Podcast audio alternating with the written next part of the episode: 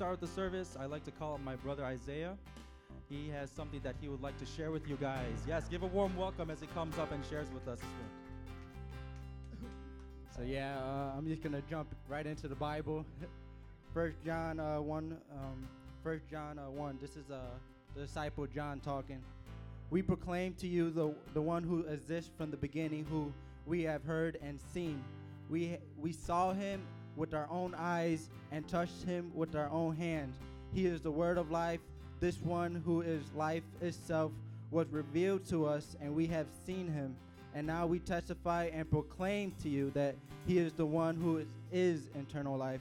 He was with the Father, and then he, he was revealed to us. We proclaim to you what we ourselves have actually seen and heard, so that you may have fellowship with us, and our fellowship is with the Father and His Son Jesus Christ. So right there, that was just um, just my own personal life, devotion life, and I was just studying the Bible, and this I was just in this passage, and it was just revealed to me that we have the opportunity to have fellowship, just as John, one of the disciples, had fellowship with uh, Jesus Christ. That he actually seen him and touched him and saw him heal heal people and just raise. Um, you know, you saw Jesus. He followed Jesus. So in my own personal life, I just want to have fellowship with Jesus and be be one of his friends, you know, and just have a real relationship. And I I want to get to know him more and more. And I don't want to settle, you know. I I, I want to know Jesus in a whole new uh, a whole new uh, level. So I encourage you guys just have get to know Jesus Christ. You know, it's uh it's, it's full of joy. It's amazing, and um yeah. So so I'm just gonna pray out. So and Jesus, God, I, I just thank you, Lord God, just for sending your Son Jesus Christ, Lord God, that we can have fellowship with you, Lord God, that we get we could get to know you, Lord God. I pray, Lord God, that we today, Lord God, we just open our hearts and just hear your word tonight today, Lord God. I pray for the word today, Lord God, that you just speak to us, Lord God.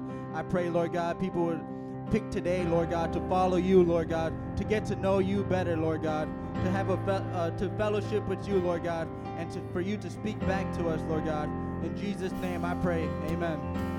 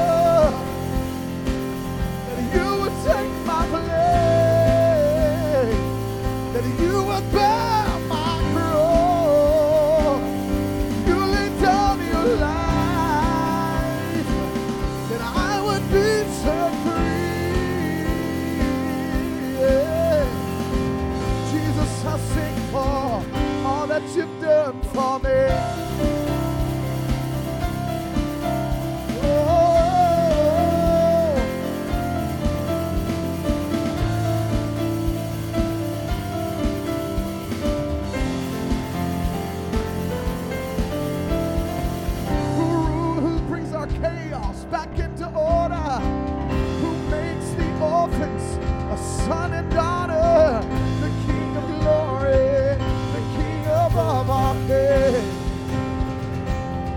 Oh, who rules the nations with truth and justice, that shines like the sun in all of its brilliance, the King of glory, the King above all kings.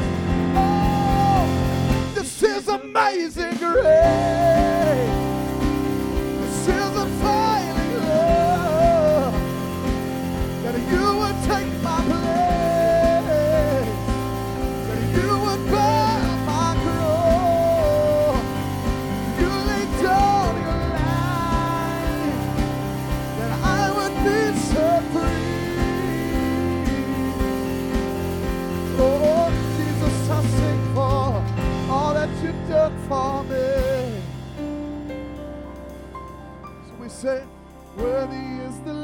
was slain. Worthy is the King who conquered the grave. Worthy is the Lamb who was slain. Worthy is the King who conquered the grave. Worthy is the Lamb who was slain. Come on, say, Worthy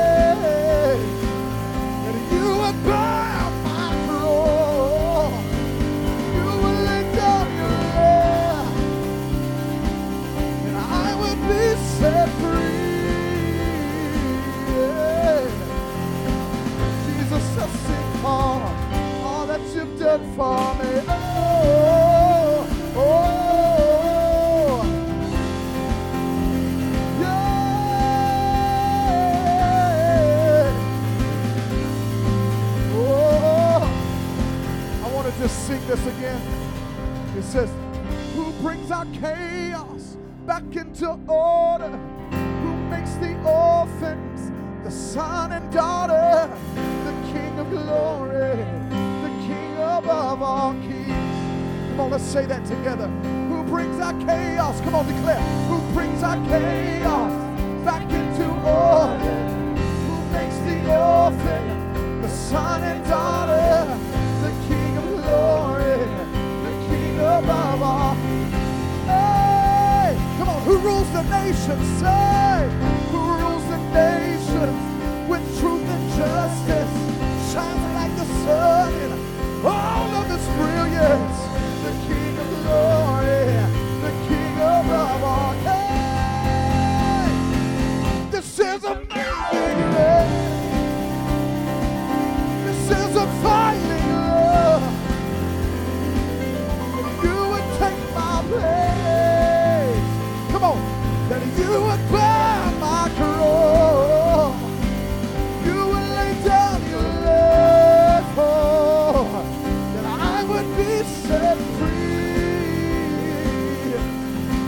will.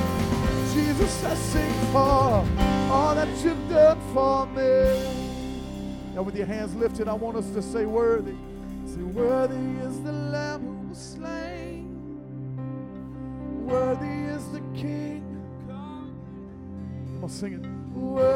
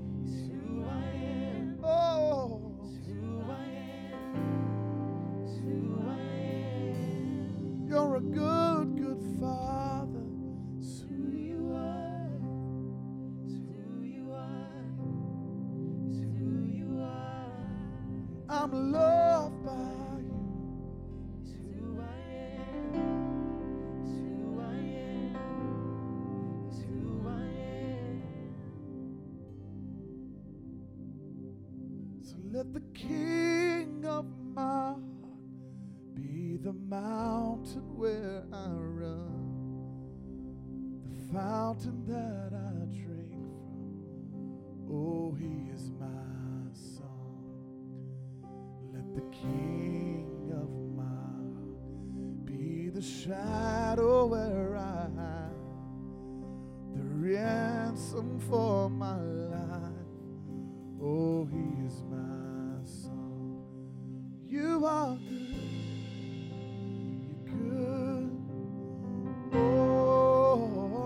say that you are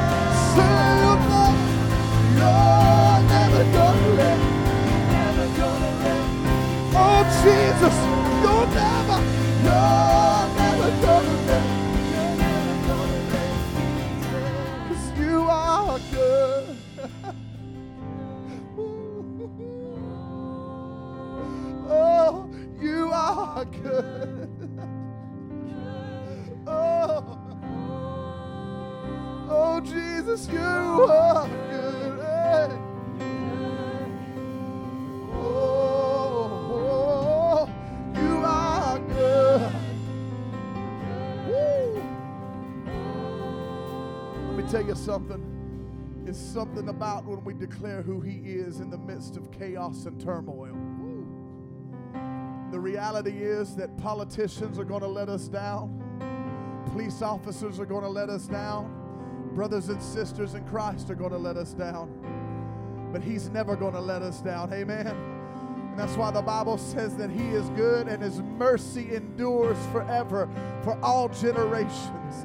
He's never changed. Amen. So the God you serve has been faithful to every generation before you, and He's going to continue being faithful to every generation after us because He's good today. How many believe He's good? It don't matter what's happening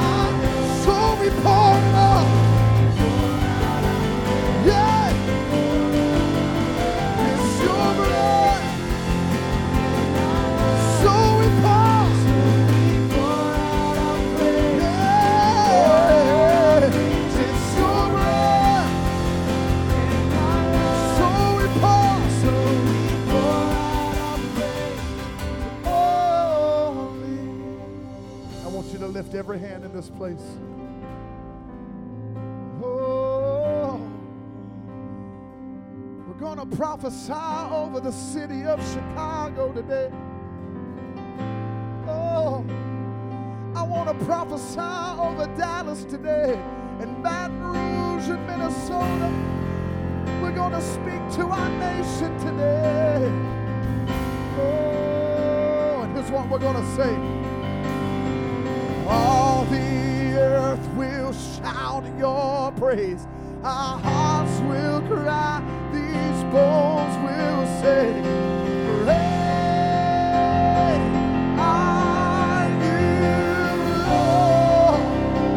Say,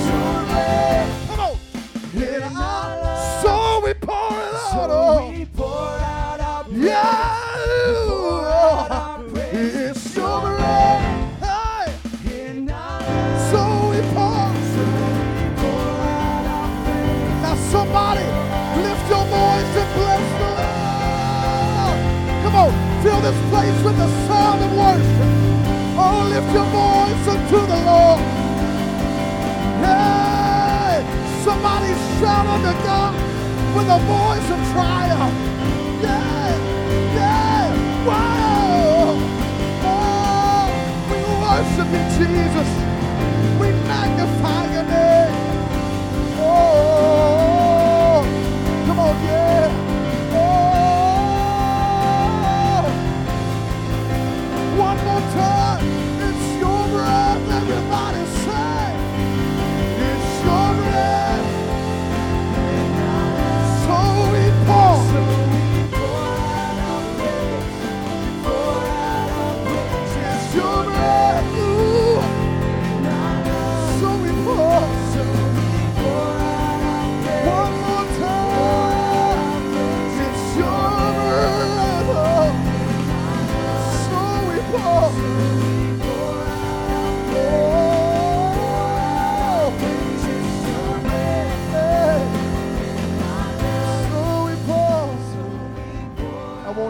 lifted right here. And we're just going to say this.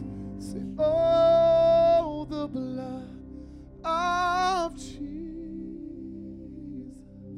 Come on, sing it. Oh, of Jesus. Come on, we're going to plead the blood today. Oh, the blood of Jesus.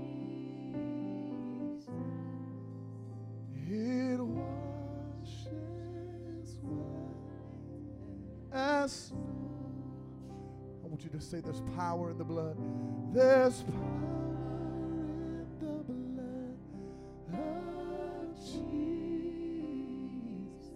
Come on, sing it out. There's power.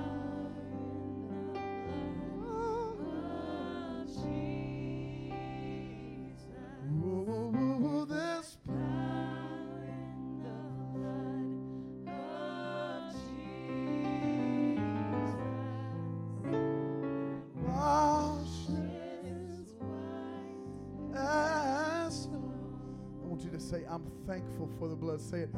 I'm thankful for the blood of Jesus. Oh, I'm thankful for the blood.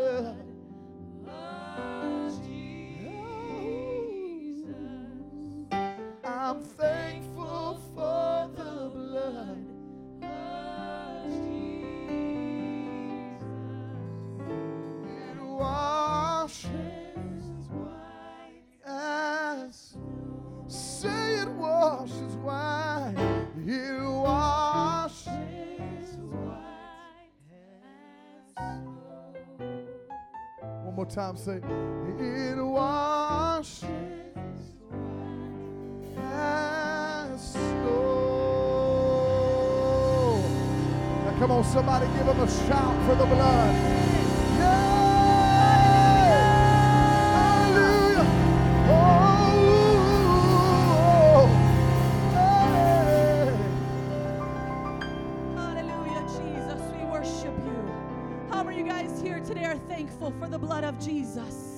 That covers your life? And not only does it cover us, it covers all the nations of the world. And right now, we want to lift up America in prayer.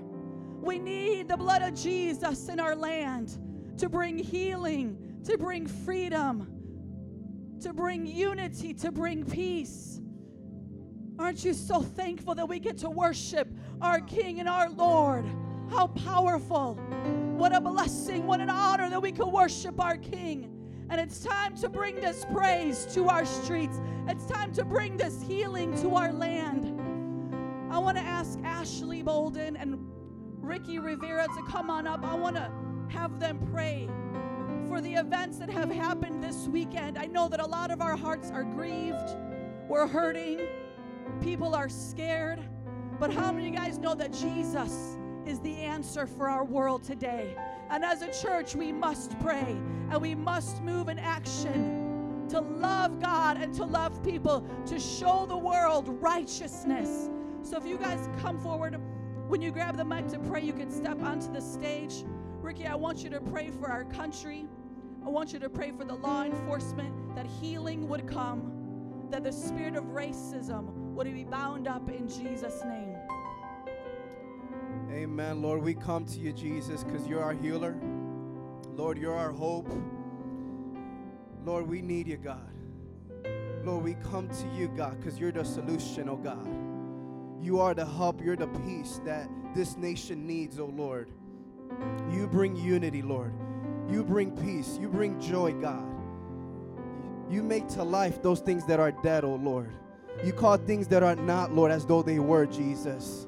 And so we come to you and we ask you to lift up, Lord, love, oh God.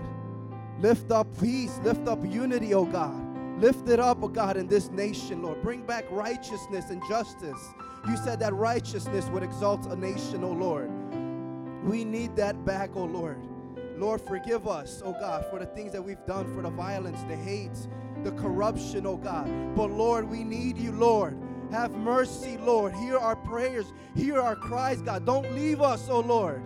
Don't leave us the way that we are. Come and intercede. Come, Lord, and mediate, God. We need you to intervene, oh God, in this nation. We need you to intervene in the police department, in every community, oh God, from African, Hispanics, oh Lord, the, Amer- the whites, Lord. We need you, God, to intervene and, and help us, God. Give us solution, give us help, give us wisdom, O Lord. We pray for those who are leading, oh God, in charge, the mayors, the governors, the president, Lord, the police chiefs, oh God, across the nation, Lord, that they would understand and realize, Lord, that they are empty, they are out of answers without you, God. They need to come to you, Jesus. Lord, convict them, oh God. And I pray that eyes will start to turn towards you.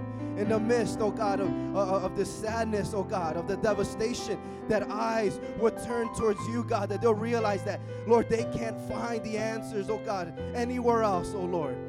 Lord, let their eyes come to you, God, and to receive wisdom, to receive grace, oh God, to receive the answers, oh Lord, that this nation needs, oh God, for reconciliation, oh Lord. Lord, help us, oh God. We are in desperate need, oh God. Pray that you would come, oh God, and help us intervene, oh God, during this time. In Jesus' name. Hallelujah. Ashley, if you could please pray for the victims that lost their lives this week, that healing would be upon their families that are left to pick up the broken pieces. Also pray for repentance on our land, that they would open that we would open up our hearts to God again, and for the church to arise and be strong and shine in these end times. Hallelujah, Lord.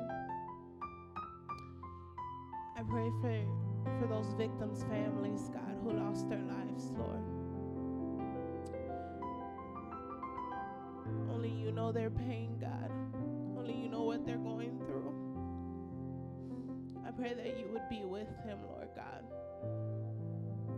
I pray that you would comfort them like only you can, Lord God. I pray, Father God, that during this rough time, God, that they would find comfort in you, that they would find peace in you, that you would be their foundation, Lord God. I pray, Father God, that you would come into their hearts like a mighty rushing wind, Lord. Change their, their belief systems, Lord God. Change their hearts, change their minds, change what they think is reality, Lord God. Open them up to who you are, Father. Lord God, I pray for this nation, Lord God, right now, Father God. You are the only answer, Lord God. It's you. You are the only answer for this nation, Lord God. And so we call out to you, Father God. We pray, Father God, that you would come, Lord God, that we would have a great awakening in this nation, Lord God. That what the enemy tried to do for bad, that you would turn it around for good in the name of Jesus, Lord God. I pray, Lord God, that people would find prayer to be the number one things on the streets, Lord God. That people would find unity to be the number one things on the streets, Father God. I pray, Lord God, that you would do an awakening in this country, Lord God, with race wars, Lord God. I bind that in the name of Jesus, and I lose peace and unity over this nation, Lord God. We give it to you, Lord God, because we know that you are the only one who can create a change.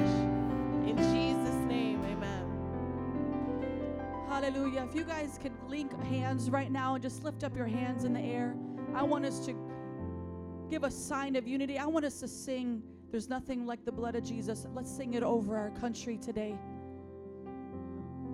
Come on. We need the blood of Jesus over America. He will cleanse, He will heal, He will restore. Come on, let's sing this over our land.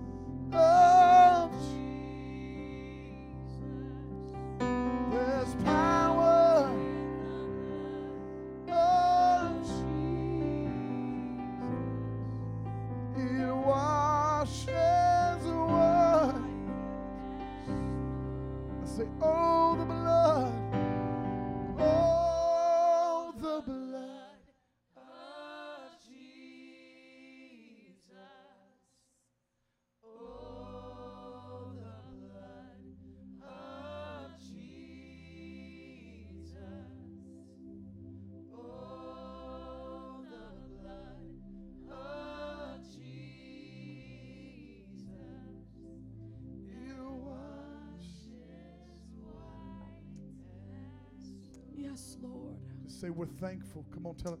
We're thankful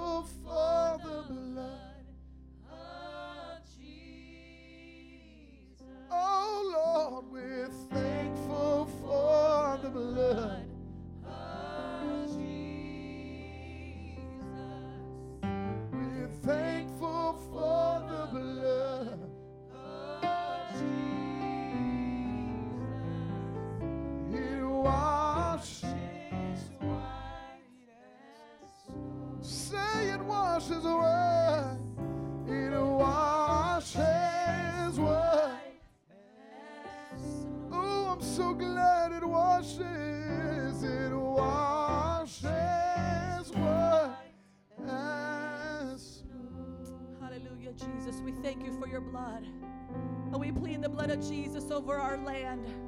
Start in Chicago, oh God. Let revival begin within our streets, within our street corners, our high schools, our college campuses, oh God.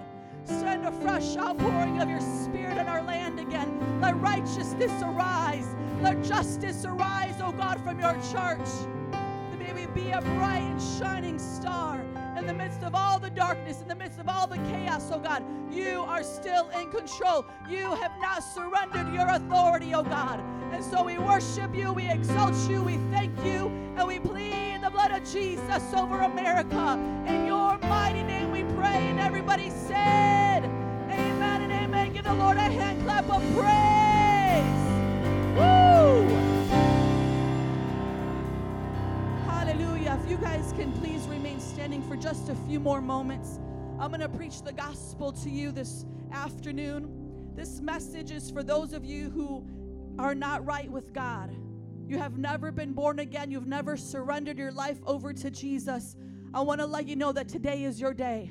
The Bible says that today is a day for salvation. You're not promised tomorrow. Get right with God today. In Acts chapter 4, verse 12, it says, Salvation is found in no one else. For there is no other name under heaven given to mankind by which we must be saved. And I want to let you know that Jesus is not only the answer for our world today, Jesus is the answer for your life today. And if you would surrender your life to Him, you would never regret it. There is nothing like living for Jesus. He will bring you peace, He will bring you freedom, but most importantly, He will bring you salvation from your sin and eternal life in heaven. Once we leave this earth, my friends, once our 70 years are done on this earth, we will enter into eternity. And you will enter into eternity either in heaven or eternal damnation in hell. And the determining factor is, is Jesus Lord of your life? Did you live for God on this earth? Were you born again? So, with all eyes closed all across this room, I want you to hear my plea. Come to Jesus today. That is the only name that we have been given by which we must be saved. Nobody else can save us. Religion will not save you. Buddha will not save you. Islam will not save you. Nobody, nothing in this world can save you but Jesus Christ and His blood. So, as I begin to pray, if you know you need to get right with God today, I want you to come into agreement with my prayer and give your life to Jesus and ask Him to forgive you. And if you need prayer at the end of service today, you could come and see me and I'll get some prayer workers for you. Lord, I thank you for every single person in this room. I pray, oh God, that if they're not right with you, they have not surrendered their life to you, they have not been born again, that they would do it right now, this moment. That eternity would be so clear in the forefront of their mind that they would know that they do not have one more second to waste that there would be such an urgency in their heart to get right with you, to get right with you and to live for you, oh God. We know, Lord God, that it is your loving kindness that draws all men into repentance. And I pray that will experience your loving kindness right now in this moment. In Jesus' name I pray. Amen. Let's give the Lord hand, another hand clap of praise. He is so good. We serve such a good God. At this time, we're going to confess our confession of faith. The reason why we do this every week as the body of Christ is because this is our Christian worldview. This is the lens in which we see the world around us. So if you're with me, let's recite it on the count of three. One, two, three. I believe in one God and Creator, who is the Father, Son, and the Holy Spirit. The Father who so loved the world, the Son who purchased my salvation in his death, burial, and resurrection, and the Holy Spirit who makes me new and abides in me forever in the perfect Holy Bible that reveals God's purposes and plans for my life. I believe in the second coming of Jesus, who will judge the living and the dead. I believe in the eternal reward of believers in Jesus, punishment for all unbelievers in Jesus. I believe in the United Church of Jesus Christ, built upon apostles and prophets, elders and deacons, in which the gates of hell shall not prevail. I believe in the salvation for all mankind is by faith alone, in Christ alone, by God's grace alone, and for the glory of God alone. Amen. Come on, clap it up. If you can turn around and just greet your neighbor. Oh, we're going to do the fellowship. Spend some time fellowshipping. Meet some people that you don't know. And if you need prayer, we have prayer workers right here at the front for you.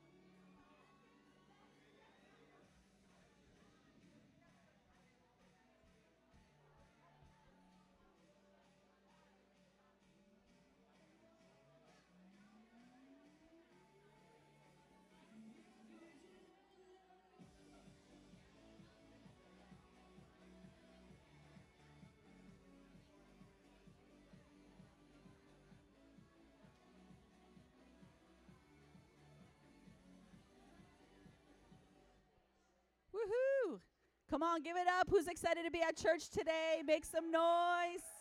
Welcome to Metro Praise International for our second service. We're so thankful that you guys all came to join us for our special service today. Our services here are every Sunday, 10 a.m. and 1 p.m. This is our family service. We have ch- King's Kids available in the back for our children, infant to 11 years old. So if you have any children in that age group, feel free to bring them on back. We have wonderful children's workers back there. And then every week we have Elevate. Fridays at 7 p.m. for students 11 to 18 years old. This is our youth group. So bring on any teenagers that you know in that age group to be here on Friday nights. This is the place for them to be. Who's excited about our All Nations dinner today? Come on, we're so thankful that you guys have joined us for this. It's such a special time in light of everything that's happened this week. What a way to glorify God, to celebrate the unity, multicultures coming together and being a one people. One people. Isn't that awesome? So thank you for making this happen. We welcome all the first time visitors here. If this is your first time, thank you for joining us for this special event. Our, uh, our vision here at MPI is loving God and loving people.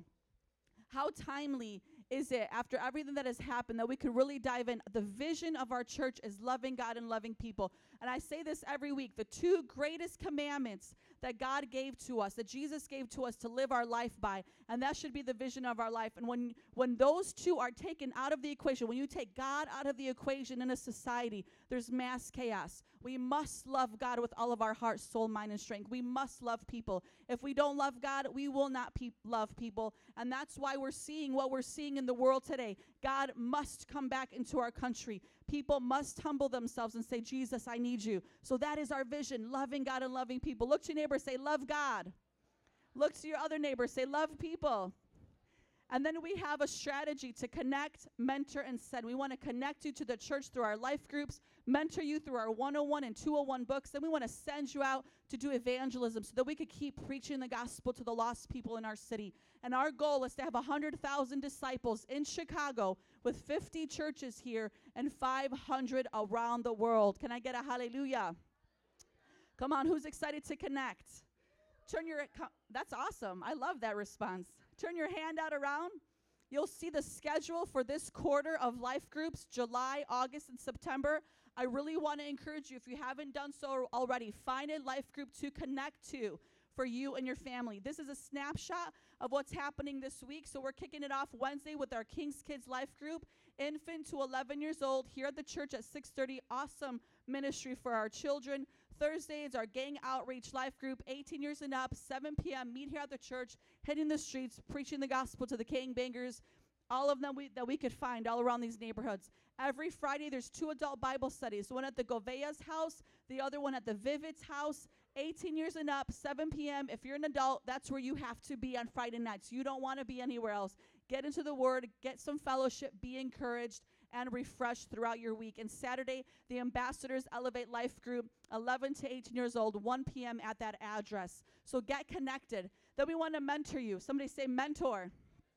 We have a 101 book called Welcome to Your New Life. This is done one on one with leaders in the church that are going to walk you through the book, that are going to be there for you, to pray for you, to encourage you, and to, encour- to challenge you to be all that God wants you to be.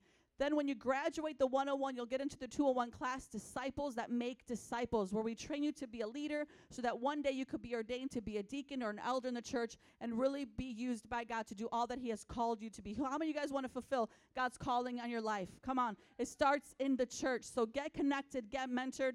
Then we want to send you out. Say, send. We want to send you out to do evangelism every Saturday from 5 to 8. We're hitting the streets. If you've never done it before, I encourage you to do it. It will change your life, it will rock your world. When you spend time preaching the gospel and sharing the love of Jesus and the message of the gospel with other people, you are changed. You are transformed. And through that, you will see so many lives changed and brought to the Lord. And it really encourages you in your walk with God and brings you closer to Him. But we must be burdened, we must be passionate about preaching the gospel to the lost souls in our city. So, in recap, MPI has a vision, a strategy, and a goal. A vision of loving God and loving people, a strategy to connect, mentor, and send, and a goal of 100,000 disciples in Chicago with 50 churches here and 500 around the world. Can I get an amen? Come on, give it up for Jesus. Praise the Lord. How many of you guys excited to give tithes and offerings today? Come on. We believe that a tithe is 10% of our total income given to the church regularly. We must be faithful to that before the Lord. And an offering is an amount above the tithe, which we designate towards missions and towards building fund. And this is an amount between you and Jesus that God puts on your heart. So let's get into the giving book lesson. You could go to givingbook.org if you want to follow along on your phones, or you could look up at the screen. We're on section two of the book, lesson 14. Offerings reveal where our treasures are. Again, the definition of an offering is a gift to God after our tithe. We're going to be reading in Matthew 6, Matthew chapter 6, verses 19 through 21. Do not store up for yourselves treasures on earth, where moths and vermin destroy, and where thieves break in and steal. But store up for, your for yourselves treasures in heaven, where moths and vermin do not destroy, and where thieves do not break in and steal. For where your treasure is, there your heart will be also. Let's look at the three main points of those verses. Number one, treasures on earth don't last. How many of you guys could testify to that? Whatever you store up down here will be destroyed. So don't allow worldly treasure to have your heart. Everything in this life will pass away. Store up for yourselves treasures in heaven. Everything here will not last. So let not our hearts be on earth. Let it be with God and his kingdom. Number two, store up heavenly treasures. Use your earthly wealth to support the work of God so you will be rewarded with eternal treasures in heaven. How many of you guys want a reward when you get to heaven? How many of you guys know that you can't work for it there? The work has to be done here. So let all of our earthly work, all of our earthly treasures and wealth be used for the kingdom of God so that we get a reward when we get up there because up there nothing is destroyed. It's all uh, all preserved for all of eternity. And number 3, treasures determine your heart. Wherever you store your treasure is where your heart is. Therefore, what you do now will determine your eternal destiny. So let our eternal destiny be set in motion now, that we will glorify God, see his kingdom come to earth, and have our rewards up in heaven. So, in summary, store up treasures for yourself in heaven by being a giver. Look to your neighbor, say, Be a giver. Let's apply this to our life in three ways. Number one, be a faithful tither. Number two, live a life of generosity. Number three, believe one day you will be rewarded for all of your acts of love and sacrifice. God is writing everything down. Nothing that we do for the Lord, every good work that we do is for His glory, and nothing is in vain. Amen. Let's confess this over our life on the count of three. One, two, three. The offering is a gift to God after the tithe and is given in a variety of ways. God said it should be a generous seed given with a cheerful heart from personal sacrifice. Offerings will always bring thanksgiving to God because they go towards charity and ministry supplies. We give offerings in obedience to God's word, sharing with others our blessings with a gracious heart by imitating Jesus and revealing where our treasure really is. If you could please stand up to your feet this afternoon as we prepare to give the Lord our tithes and offerings.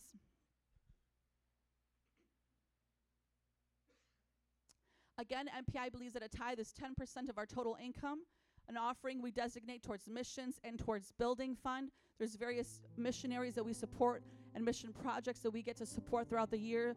You guys make that pos- uh, possible. The gospel, the Bibles, everything is preached all to, throughout the nations, and you make that available for MPI to do. And we also have a building fund that we're currently in right now with a soul winning summer. So I just want you on the envelope to make sure you put your specific amount that you want to go towards each category. There are four ways you could give here at MPI. Number one, in the bucket during the offering. Number two, in the wall mounted drop boxes.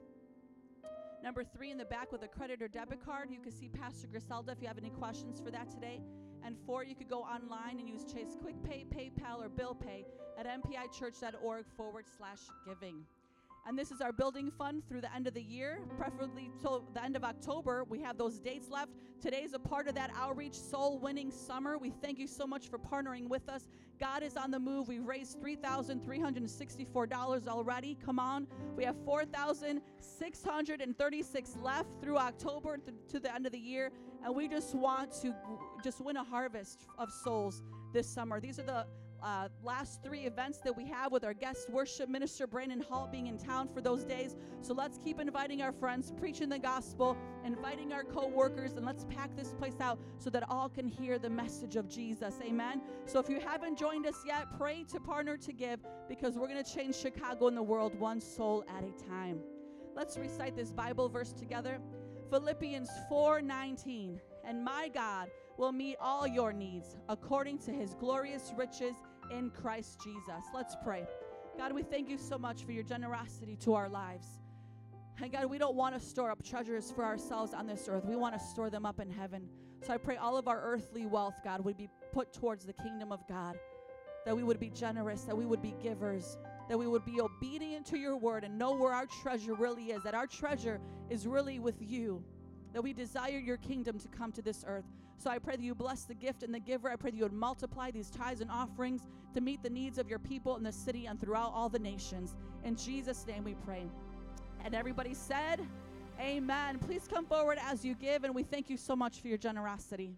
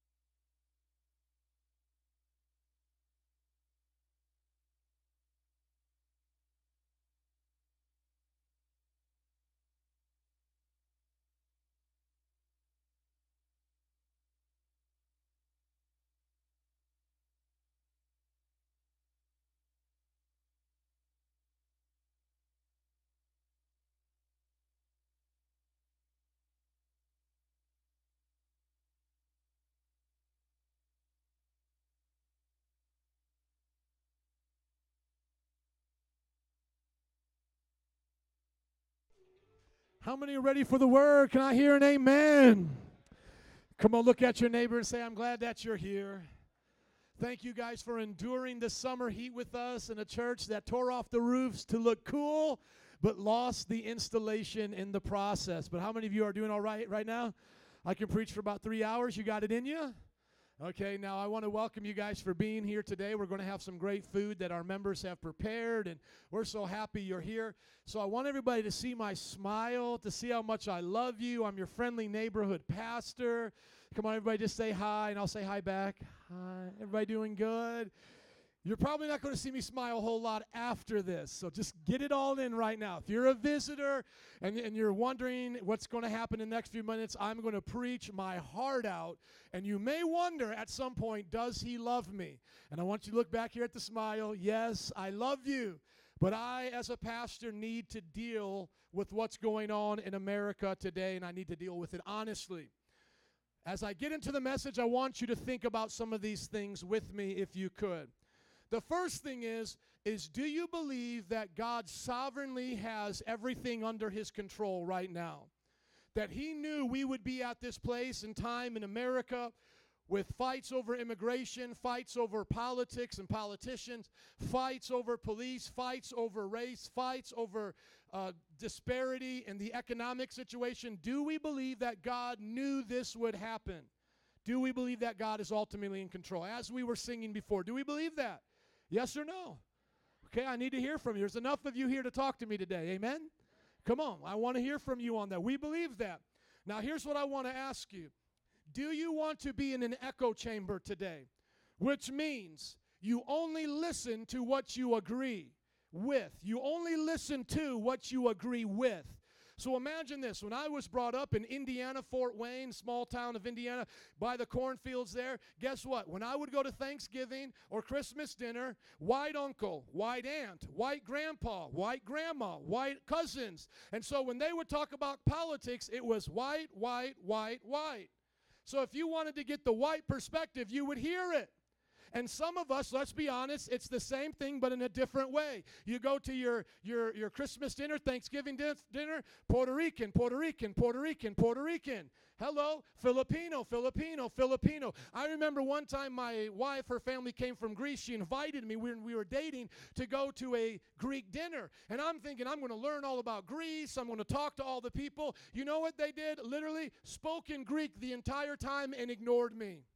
Have you ever felt that way before? Greek, Greek, Greek, Greek. Echo, echo, echo. Hello, hello, hello. Hearing what the same kind of culture that you are says is just an echo.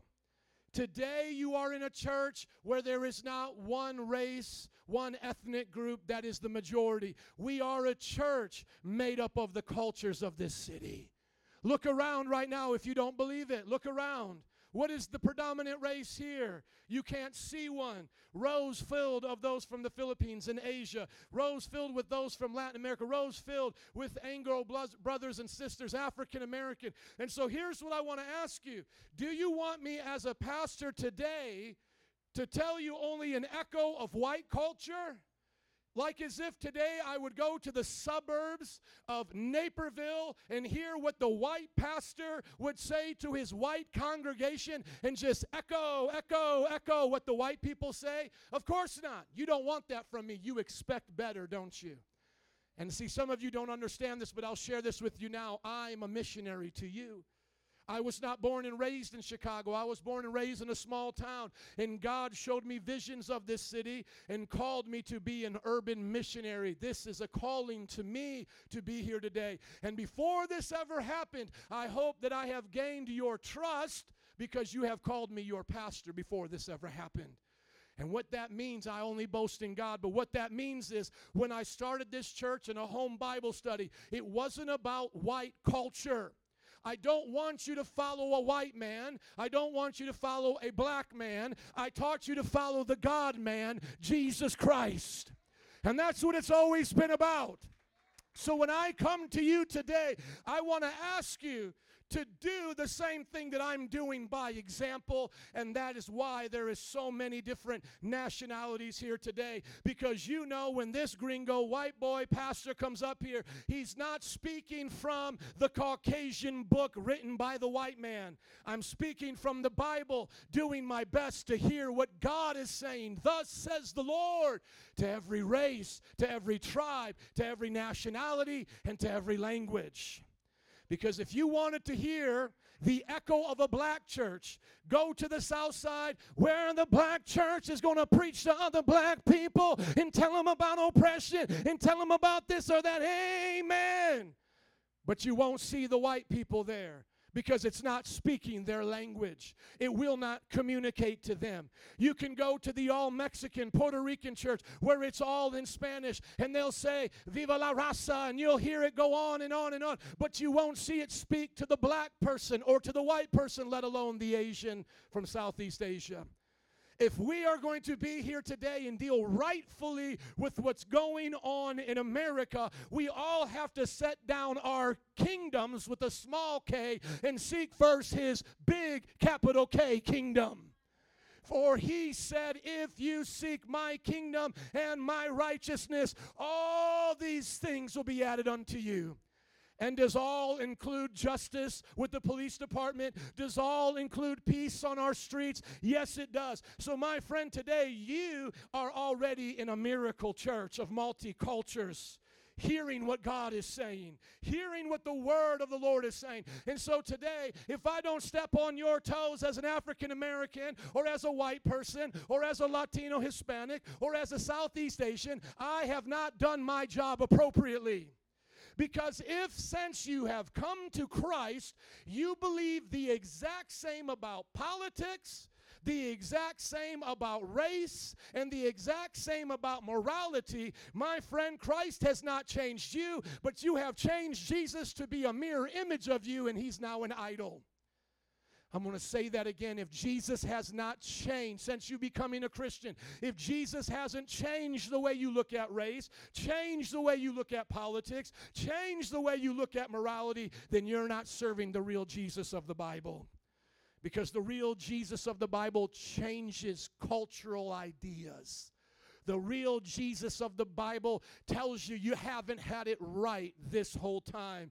The real Jesus of the Bible tells you that mom and dad didn't always tell you the right thing about the kingdom. We were not born in the right race. None of us. All of us were born to a fallen race, tracing its treacherous ways back to Adam and Eve. We have been born traitors to the God Most High, worthy of death and hell. But God so loved the world that he gave his one and only Son, that whoever believeth in him shall not perish but have everlasting life. He came to start a new humanity, a new race made of all the ethnic groups of the world, a kingdom of God race made of sons and daughters, not slaves, but sons and daughters. And so today, I am challenging myself in my echo chamber to hear from God. I'm asking you to challenge yourself.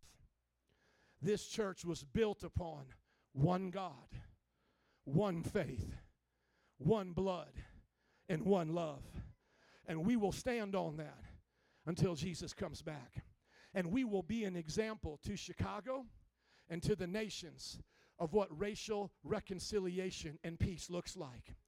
We will show the world where it starts. It starts right here. Can I get an amen?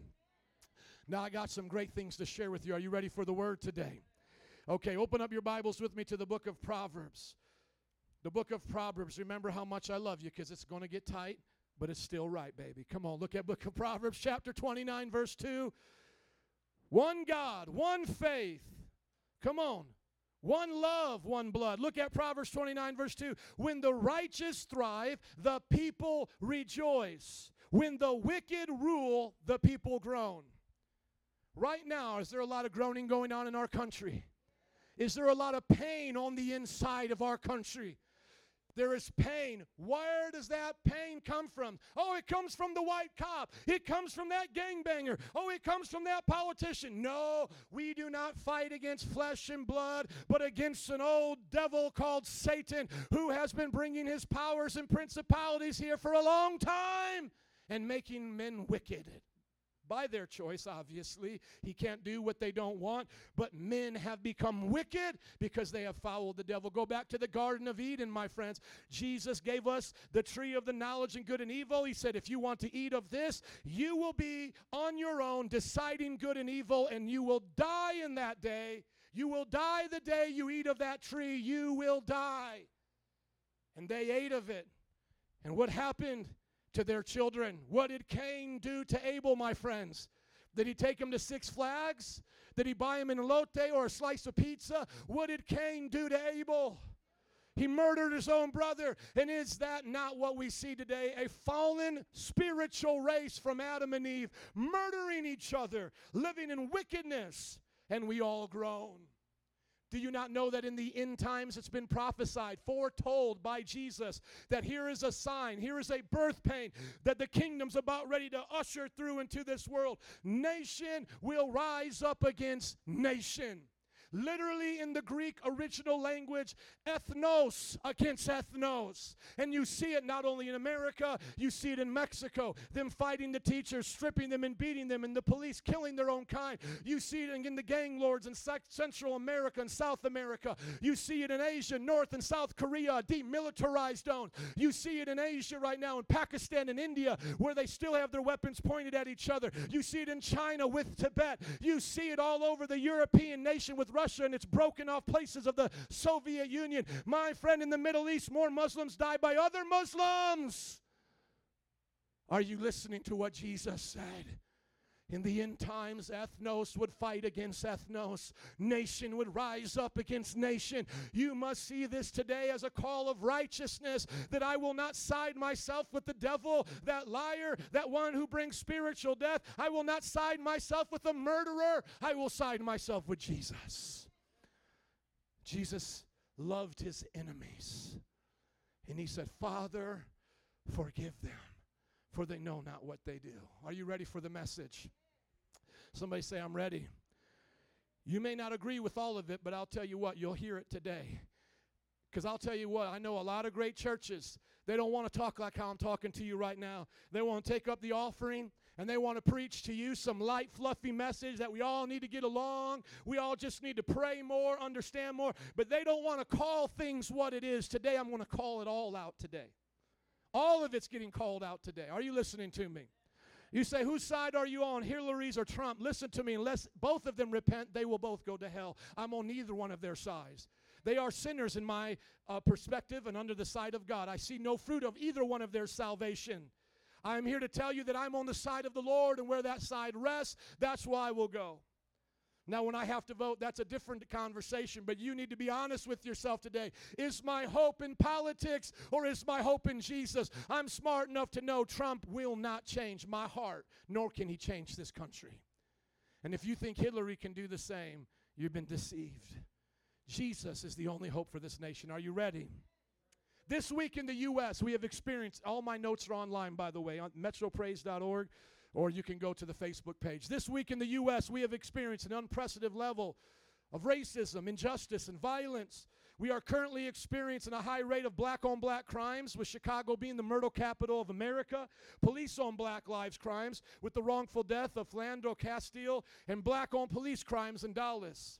Certainly, these are not only issues involving the black or African American community, but right now, this is the highest amount of tension it's found in the black community, especially those in urban areas. I lived in New Orleans seven and a half years. I spent a summer in Baton Rouge. I pastored an almost all black congregation for four and a half years. I have been dealing with this for a long time. The name Metro Praise is based off the idea of metropolitan. I am called to the cities, and the African American tragedy has been along for a long time.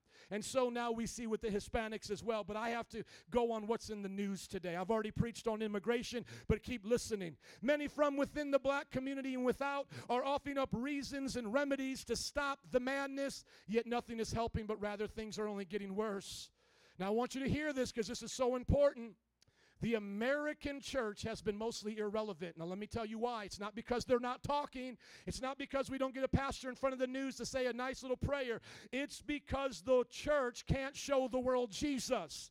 The church has only been a mirrored reflection of the world. Y'all didn't get that. The church looks so much like the world right now that there's no difference between the Jesus they preach on Sunday to what they're living like on Monday. The Jesus of the Bible doesn't look and act like most churches today, is what I'm trying to tell you. Most churches today are just a mirrored reflection of the world, a place where Oprah Winfrey, where megastars can go, where people with the most money call the shots, and where the church is as backslidden as it ever has been, yet it's most production than it's ever had, the most books than it's ever had, the biggest buildings, yet it's not producing the kind of fruit it said it's supposed to. 12 men minus Judas 11 changed the entire known world, and yet we have what they say 70% of Christians in America, and they're still killing a million babies a year here. Something in the church ain't right. Something in the church is not right. In other words, the church has been dressed up to look like the world so much that there isn't really a difference between the Jesus of the Bible and the world. For example, as I said before, if after being saved your ideas of race, politics, and morality haven't changed, it's because you've made Jesus into an idol in your own image because true Christianity changes culture, not conforms to it. That would have been a good place to say amen. It's up to you, amen or oh my, it's still coming.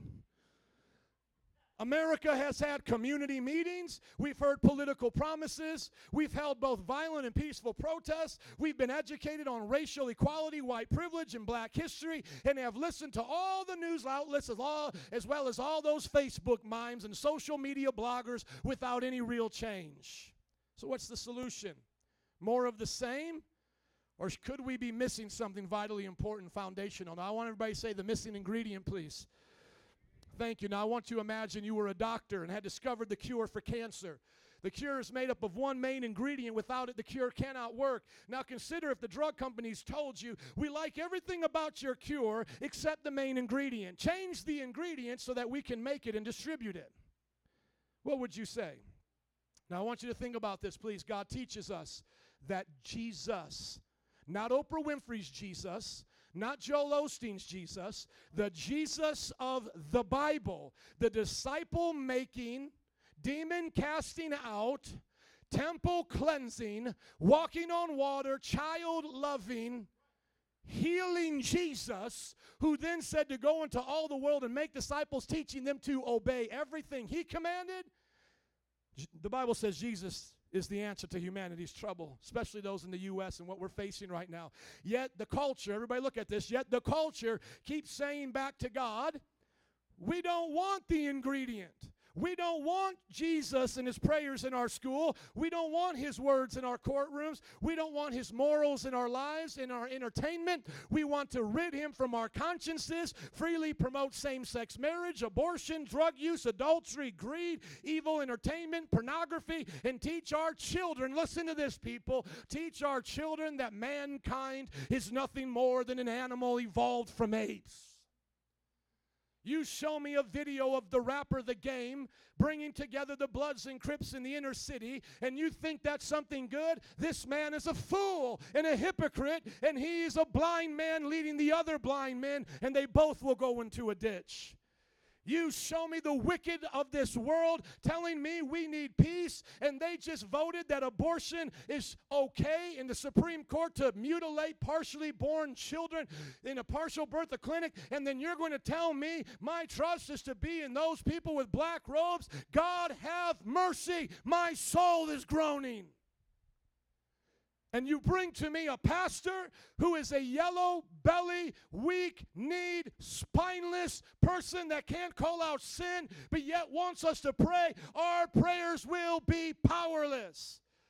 He taught us to pray in the king with King Solomon in the time of when they erected the temple. If my people who are called by my name will humble themselves and pray and turn from their wicked ways, then, then, and only then will I hear from heaven and heal their land.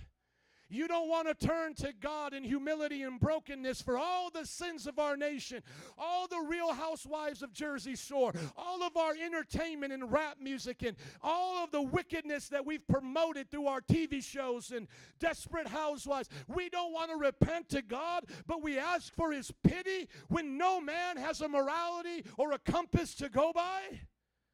God has turned us over to our own devices and will. We wish him not to be in our schools. He is not. We wish him not to be in our government. He is not. We wish him not to be in our music and entertainment, and he is not. Did you think we would run from the God of life, the God of light, and not experience death and darkness? I'm going to say that to you again. Do you think we're going to leave the God of life, leave the God of light, and experience anything other than death and darkness?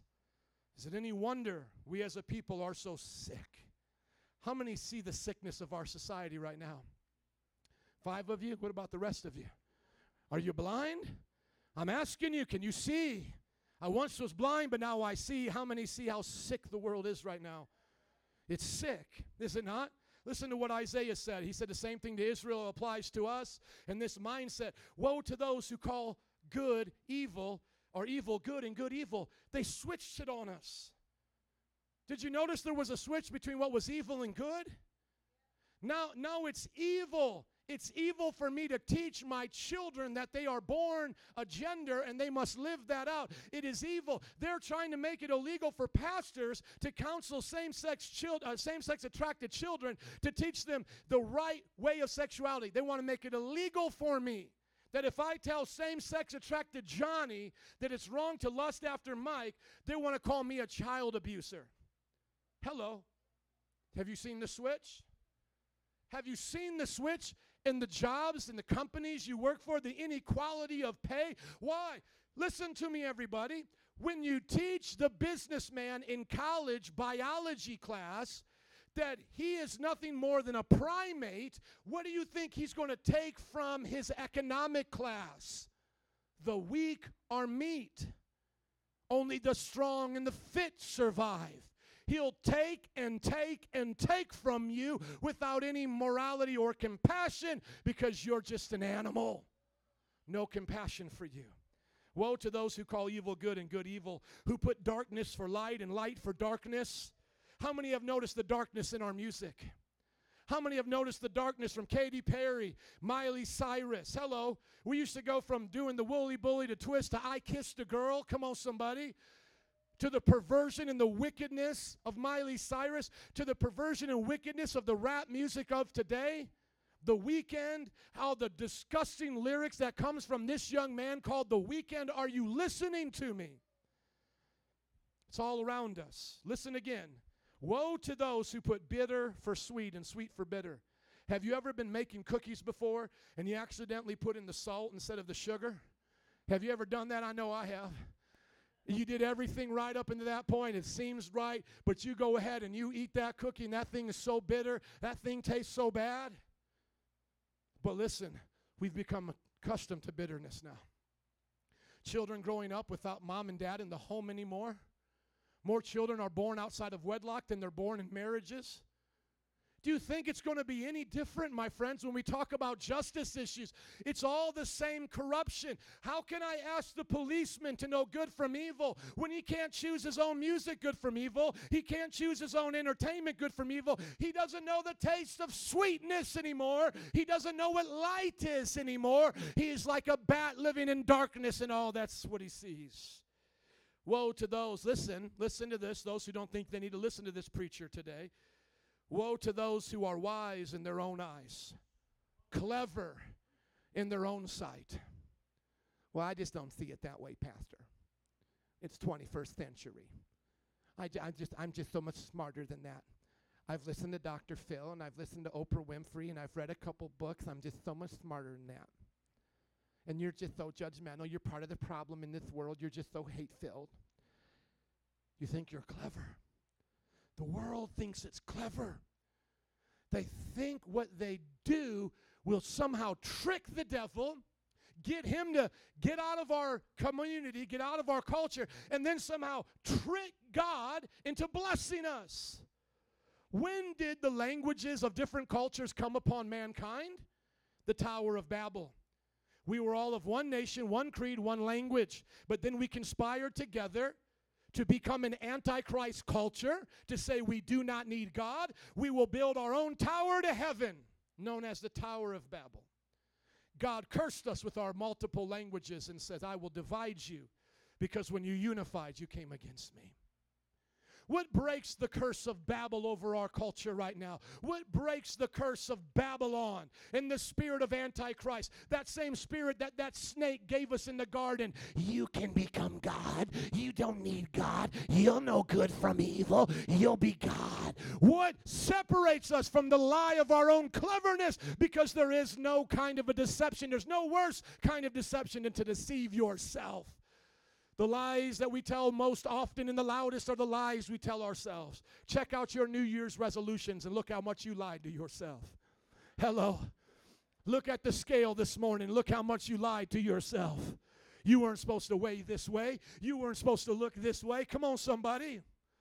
We lie to ourselves all the time. Just look at your bank account. You were supposed to have so much more money right now. Just look at the grades, young people. You were supposed to be getting A's right now. Young people, you start young right now living for the Lord, you'll never regret it. But if you keep living for the devil, I, I pity you because there are days of darkness coming ahead that we have not even seen yet. We need to repent and turn to God and receive the only cure that's Jesus Christ. So I can't offer you a cure today other than Jesus. Does everybody get that? I have to offer you a cure of Jesus. Come everybody, look at your neighbor and say, it's still the introduction. I got to get this introduction out, then I can preach to you. Amen. Does somebody say one God? Somebody say one faith, one blood, one love. Now, we all want a just society, don't we? We all want fairness in our society. But, my friend, where does it come from? Here is my best illustration of where a just society comes from. I challenge anybody here from any other religion, any other perspective, to give me one better. This is where I believe a just society comes from. Remember, the Bible says, when the righteous thrive, when the righteous are thriving and righteousness is in the land, the people rejoice. When the wicked rule, the people groan. So, what is the foundation of a just society? God the Father, the Son, and the Holy Spirit. A just society must be founded upon the one God of Abraham, Isaac, and Jacob. You cannot found a just society upon Confucius, Marx. You cannot found it upon other people and their idea. You have to found it upon God. Now, you may say, Joe, are you promoting a theocratic society, a society ruled by the church? Absolutely not. Though I don't think America's beginnings were perfect, I think there are things we can learn from it and do better now as we continue as a culture. John Adams and Thomas Jefferson were best friends and helped form what we now know as the Constitution and the amendments that followed. One was a devout Christian, John Adams. One was an atheist, Thomas Jefferson.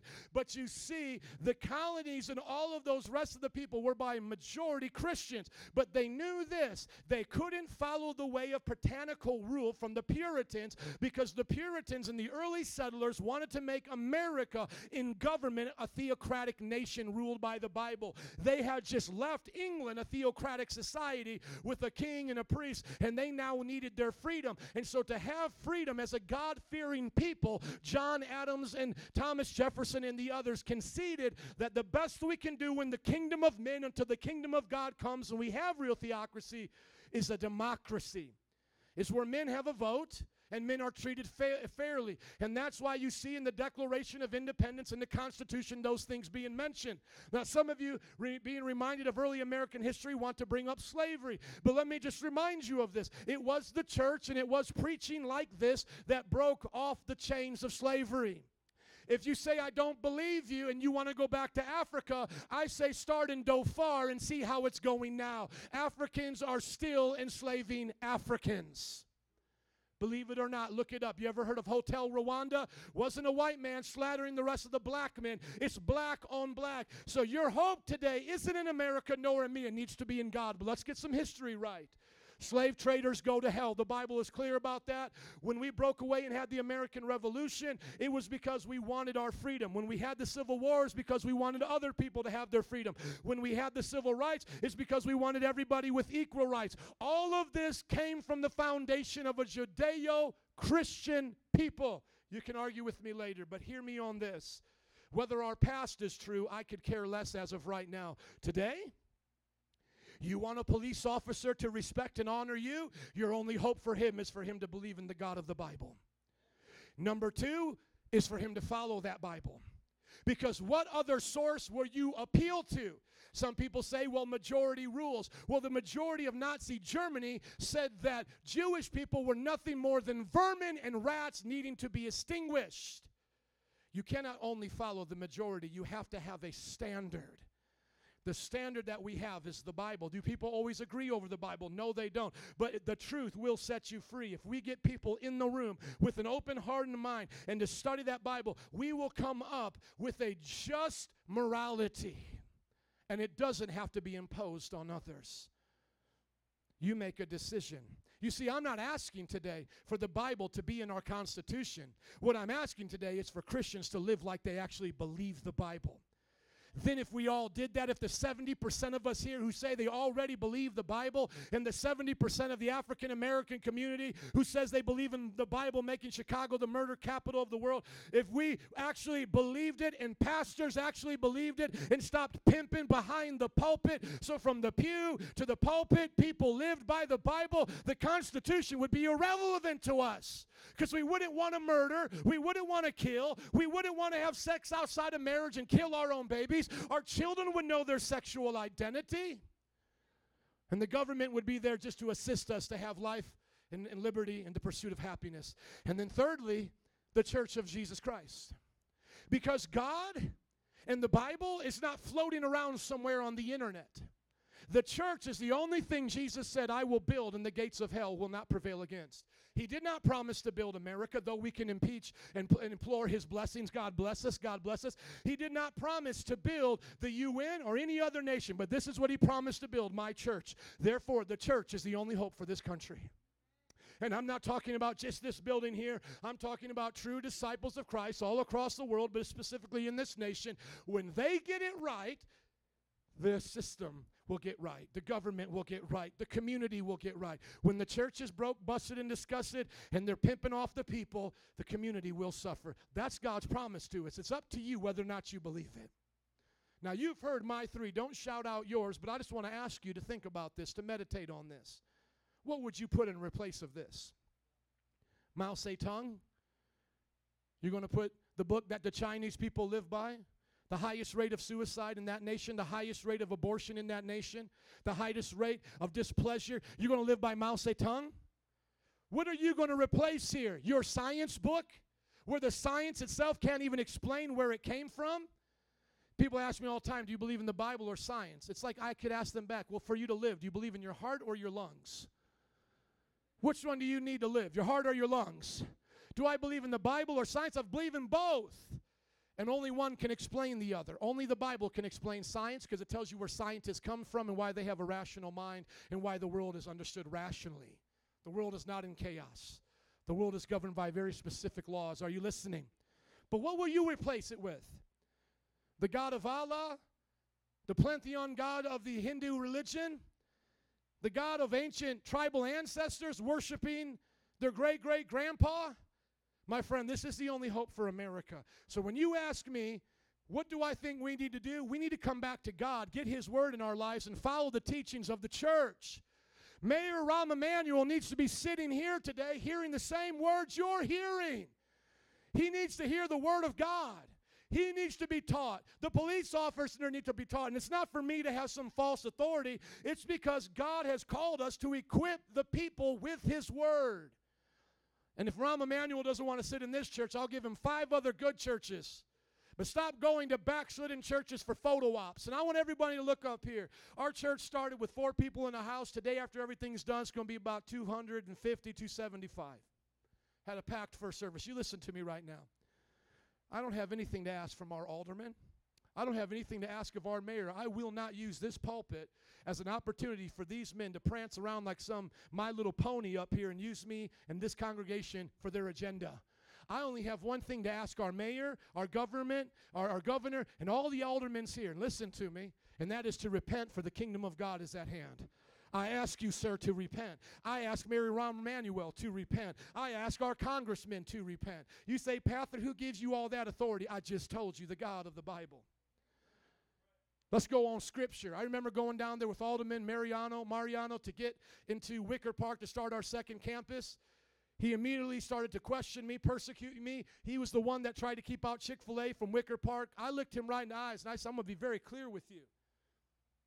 I believe this is a sin, this is a sin, and this is a sin. He goes, Well, I don't agree with all that. I said, Let's do a Bible study then. And he didn't want to do that. And I said, Well, let's do this. You give me one book that you think says what you're wanting to say, and I'll send you a book that tells you what I'm wanting to say.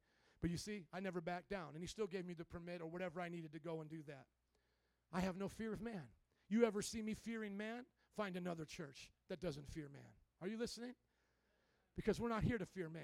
I'm not here to show favoritism from one race to another, one dollar bill to a, one, one elder to another, or one person because they're b- brother big bucks. Let's build our church on this. Let's have pastors live holy, and let's show a culture what it looks like. You are the hope here today, my friends. When you spread out across this world to your jobs, you are the hope. If the Christian community truly believed the Bible and voted accordingly, we wouldn't even have to worry about abortion clinics. They would be put out of business by themselves because none of our people would frequent them. We wouldn't even have to worry about gangs and violence. Our police officers and the inner city would be a holy people. So, God, the Word, and the church. Somebody say, Help us, Lord. Build the four main components of a just society. You need a family. Do you see broken or healed families in the most part across America right now? Where do you think it's coming from? A broken foundation. When you look at the government, including all of the civil servants that are employed by the government, do you see a healthy, happy, thriving government? Or do you see a government that is corrupted, full of greed, full of racism, full of, inequality? A healthy one or a bad one? What about economy? When you look at how we've grown over the years, when you used to be like my father who grew up on the south side, when you used to be able to get a factory job or work on the docks and make enough money to own a house and own a car, have we seen a disparaging in now the middle class? Have we seen a suffering of the poor and the working class? And now we see the rich being more richer than they've ever been before.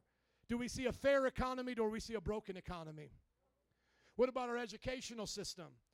Are we teaching our young people the meaning of life? Are we teaching them what Harvard taught them? Look up the model for Harvard. You look it up. It's Veritas, truth. It used to be truth in God. You look it up. Harvard, Princeton, Yale, Northeastern here in Chicago was founded by Methodist evangelists and men like me. Harvard was started by a pastor like me who donated his books to a university of the colonies. Where do you think the scientific method came from? Where do you think Sir Isaac Newton got the idea that he could understand the gravity of the pull of the moon? Where do you think we started to understand physics and calculus and all of this? Christians! The West and the Christian mind brought about the Renaissance and brought about the scientific revolution. Now atheists stand on our shoulders and curse the God who's lifted them up there. They're cutting off the same branch that they have been sitting on. Is our educational system broken or is it healed and healthy and whole. What, what happened to our Chicago uh, uh, superintendent of the schools? What happened to her? Sat down because of corruption. We got a teacher back there. What happened to her? She was stealing money. So, where do you think our morality will come from, my friends? Like I said, I don't need to force it on you for it to be done. We live in a free democratic society where we get to make the choice, but don't you understand if we made the choice, the society would change. So now ask yourself the question whatever side you're on in this situation, are you willing to do what you have to do to be a part of a just society? Are you willing to make God your foundation, His Word, and the church what you believe, and then raise your family accordingly? Participate in government and vote accordingly. And if you have a job in government, to be honest.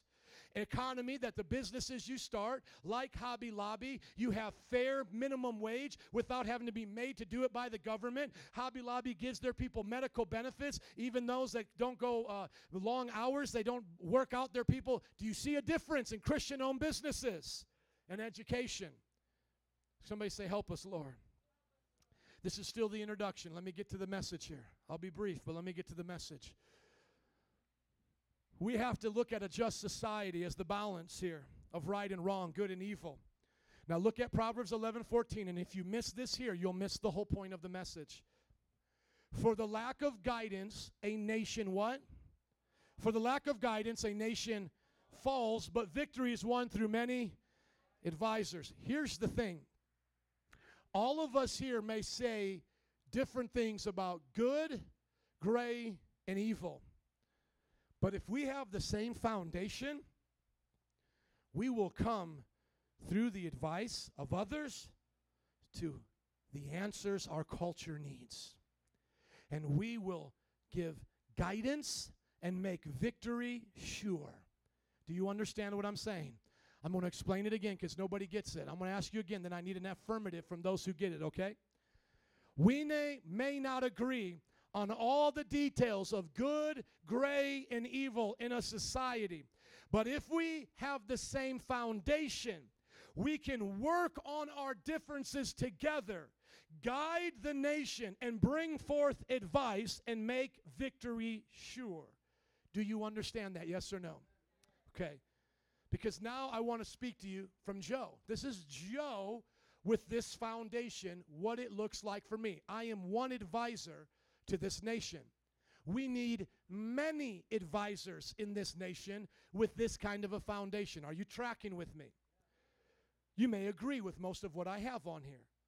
Good for me is honoring police. How many believe you should honor police? I believe we should honor them. They ask us to pull over, we pull over. I remember being in the inner city in the Calliope projects where Master P was from. I never experienced this before, but they saw me taking home some kids from youth group. We got pulled over, all of us thrown out the car, their guns were drawn. And I understood at that point that not everybody's treated the same by the police. But here's also what I understood when I honored them, I was treated fairly.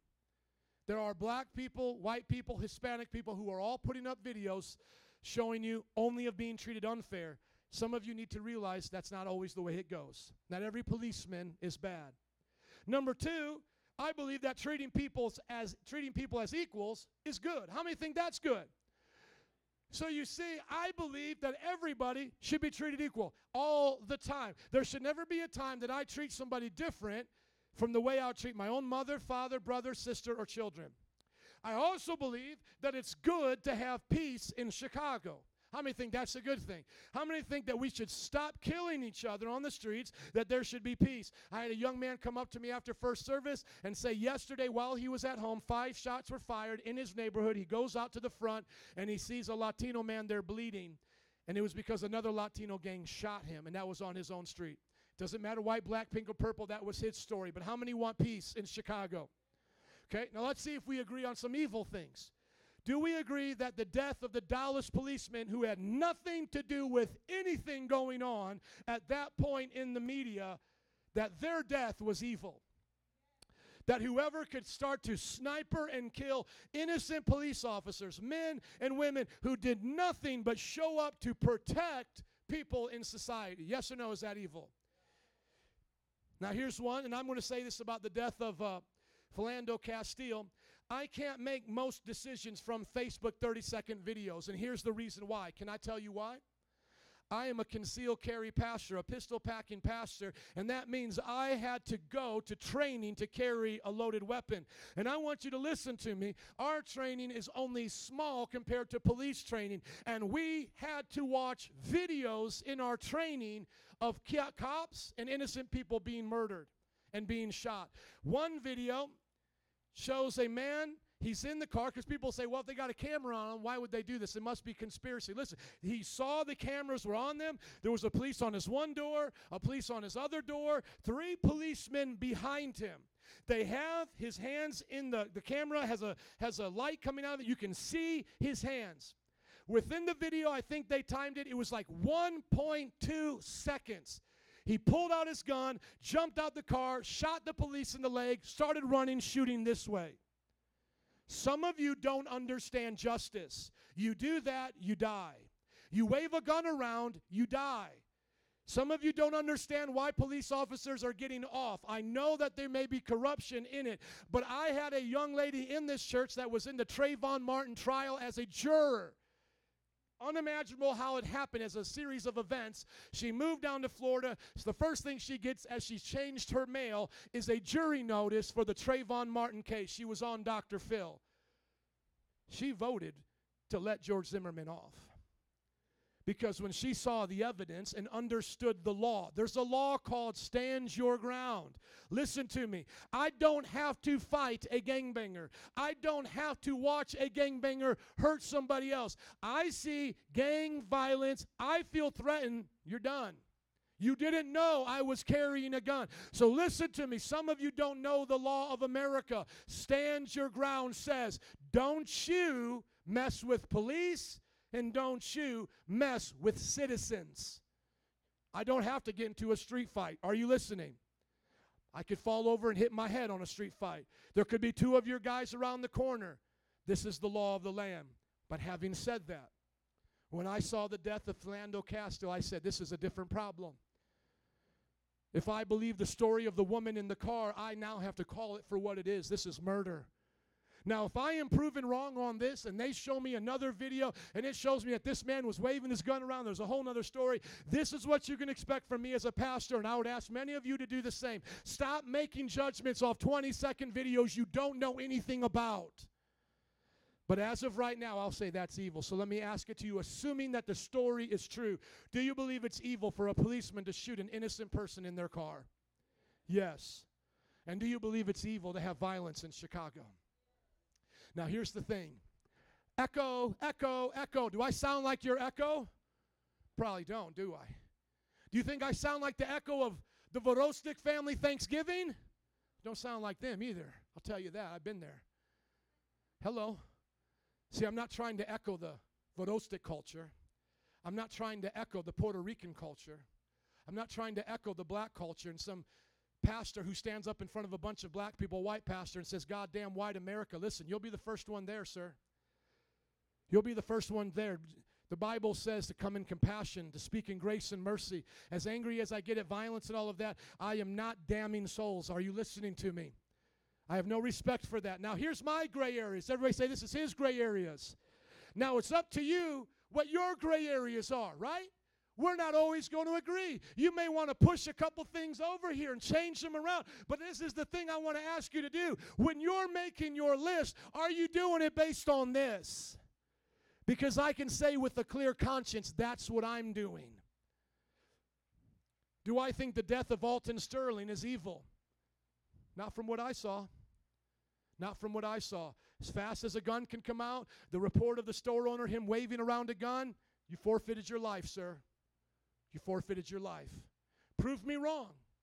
Prove me wrong. Show me I'm wrong. But do it in grace and love because we're going to get to the message. This is just the introduction, but show it in grace and love because that's what I'm giving you is grace and love.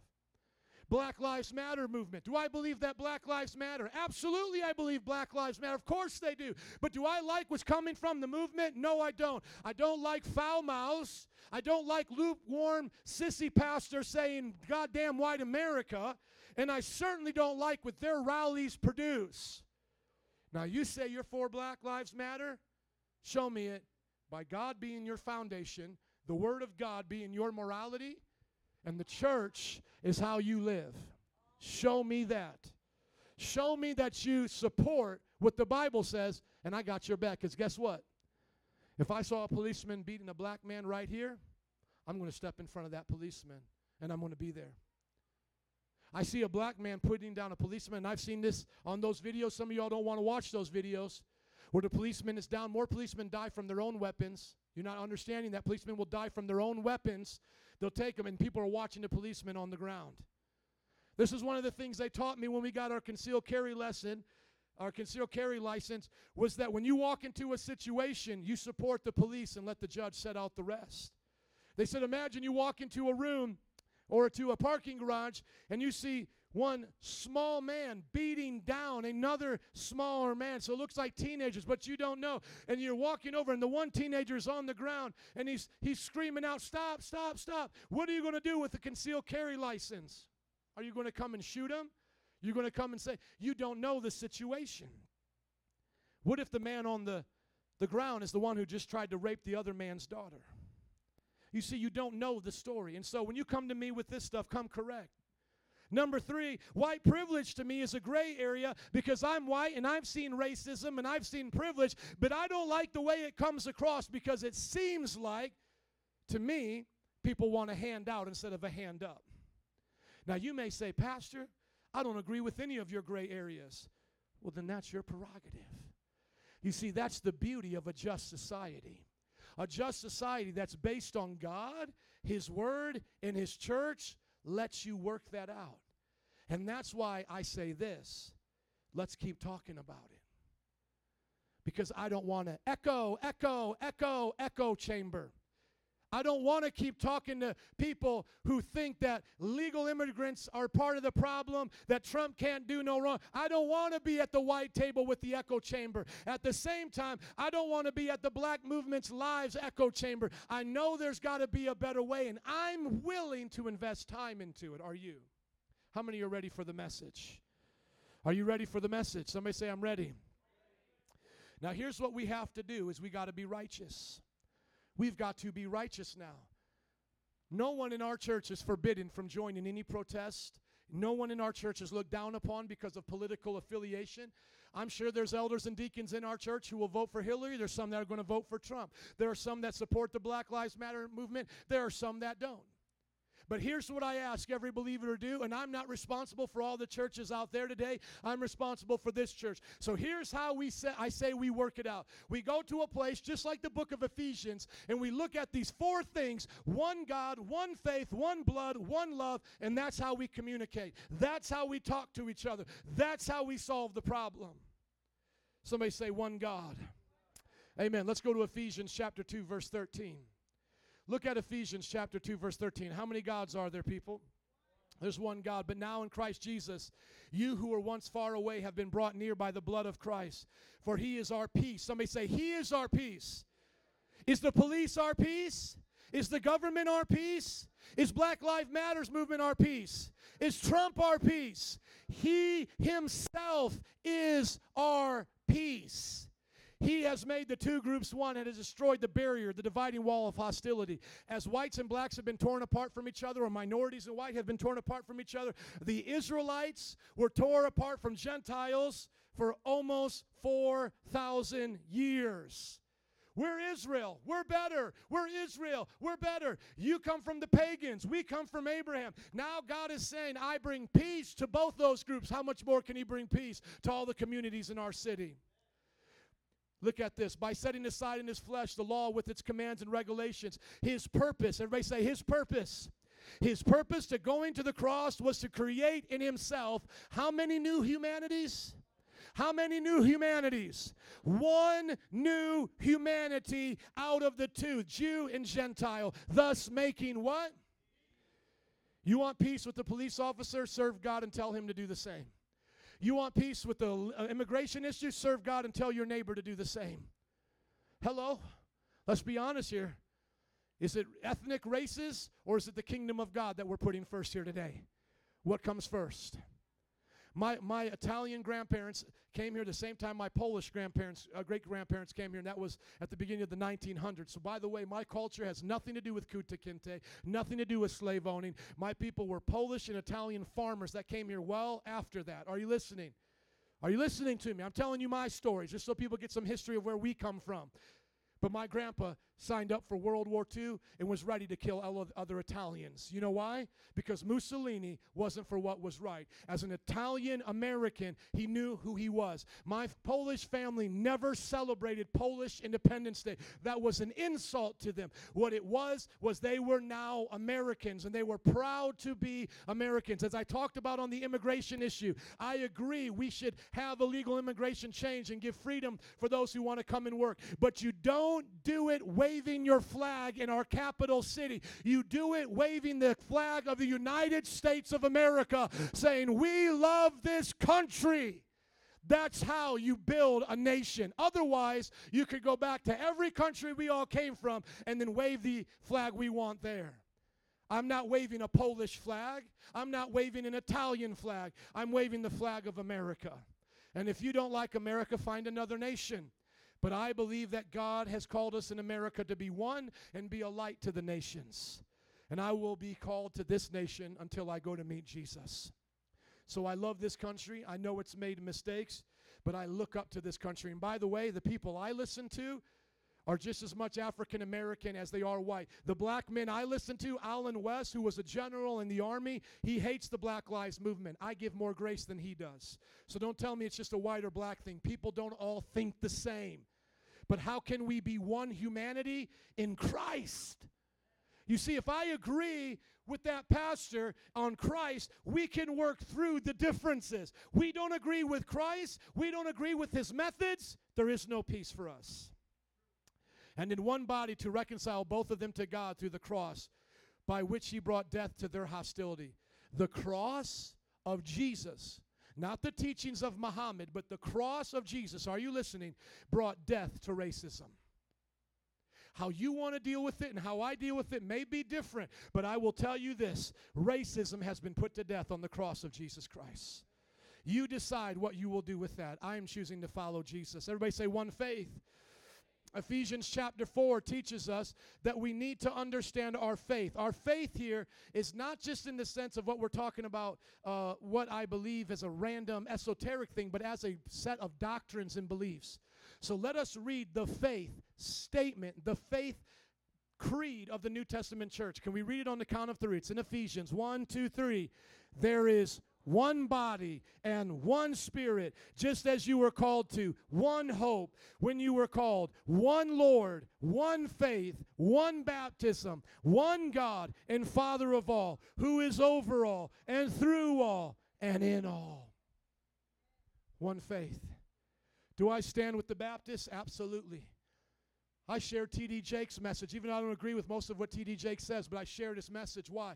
Because I want people to know my differences with T.D. Jakes over some of our issues of doctrine is not going to keep me from supporting a Christian as he's bringing peace to Dallas. Are you hearing me today?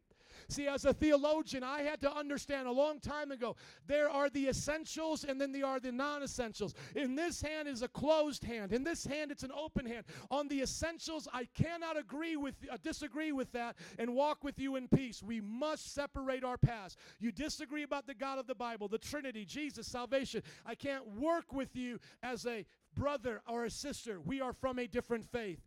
But if we share those things, but over here, we disagree about whether or not women can be in the ministry, which I'm so glad here we do. We let women preach. Or we disagree about whether or not the gifts of the Spirit are for you. Have you ever noticed that Moody Radio is always lacking a little bit of, uh, you know, a spizzaringtum, some pizzazz? It's because they don't believe in the baptism of the Holy Spirit. But do I still love Moody? Yes. Are you listening?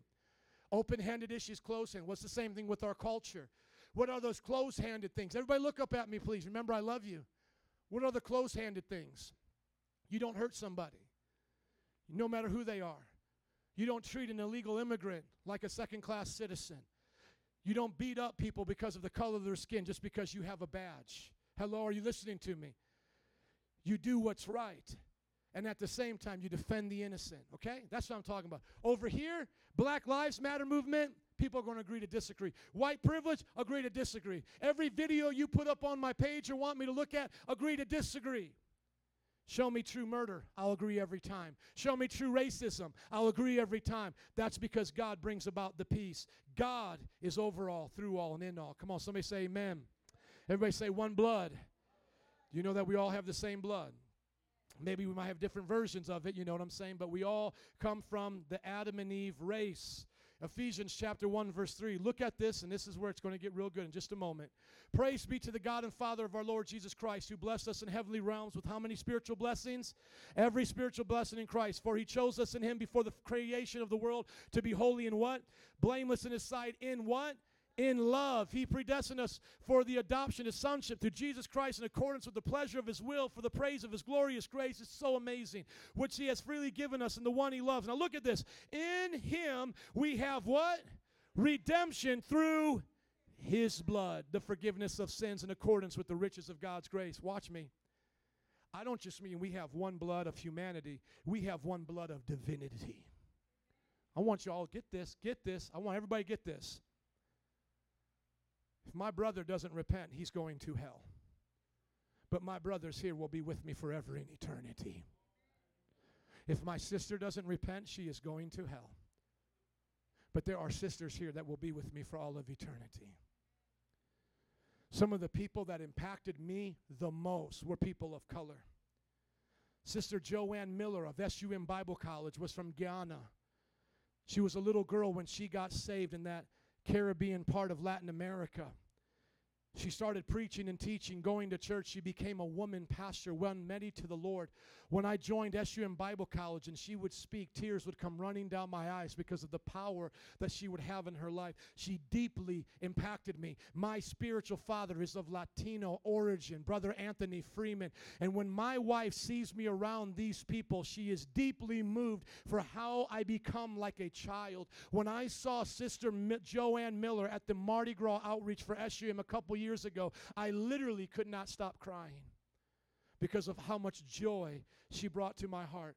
That Latino man that I mentioned to you, Brother Anthony, was the man on the phone that when our church was just a home Bible study and we were overcoming difficulties, he said, You keep preaching and teaching. Because of a Latino man, this church is still here. Because of an African woman living in the uh, Latin, Afro Latino woman, I am the kind of man I am today. Are you listening? But that's not because of the blood of humanity, because my own blood didn't give a rip about what I did. My own brother did not, my own brother has never even showed up here. My sister hardly ever even comes here, and you brought your family. Hello, I still am praying for mine. But there are there is blood running through me right now with Sister Joanne Miller because it's the blood of Jesus. We are brothers and sisters. We are kindred. Are you listening to me? Brother Anthony's blood is in my veins today because it's the blood of Jesus.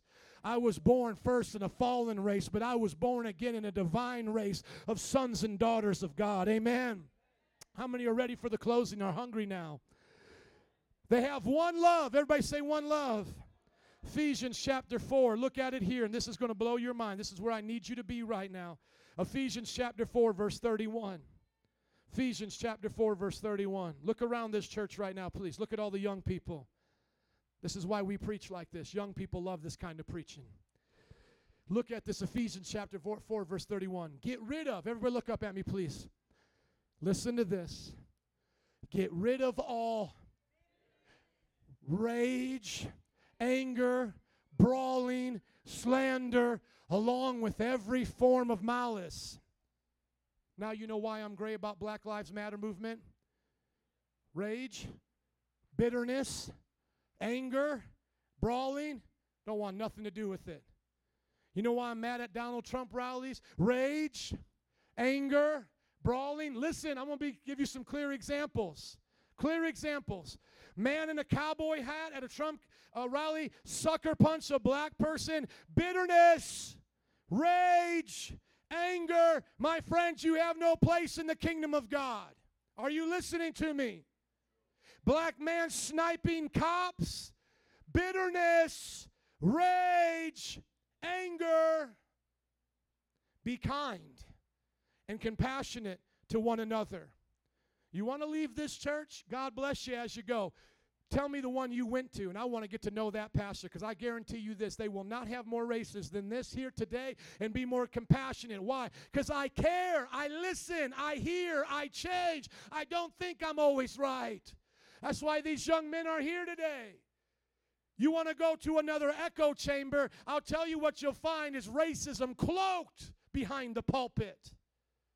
I'm not saying I'm the only one. I'm just tired of hearing the same thing from the Puerto Rican worldly man that I hear from the Puerto Rican pastor, and the white man that's in sin, and the white pastor, and the black man in sin, and the black pastor. We should be different than the sound and the echo of a sinful world.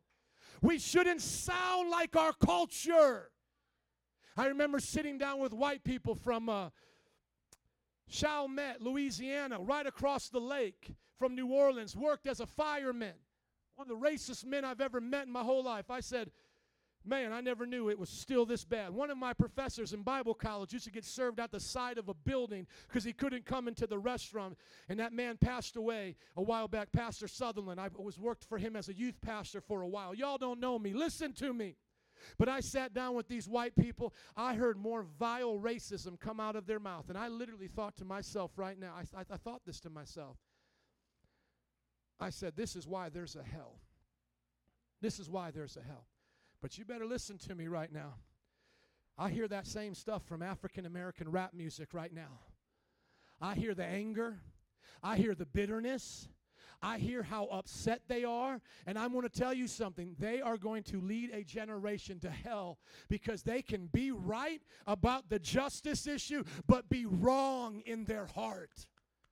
And so I tell young African American men or men of color, a different culture than me, listen to me. You want to be right. You want to be another civil rights worker. You want to fight against social injustice. I am with you, brother. I am with you. Just don't do it with bitterness. Don't do it with an eye for an eye. Don't do it out of anger and brawling. Be kind.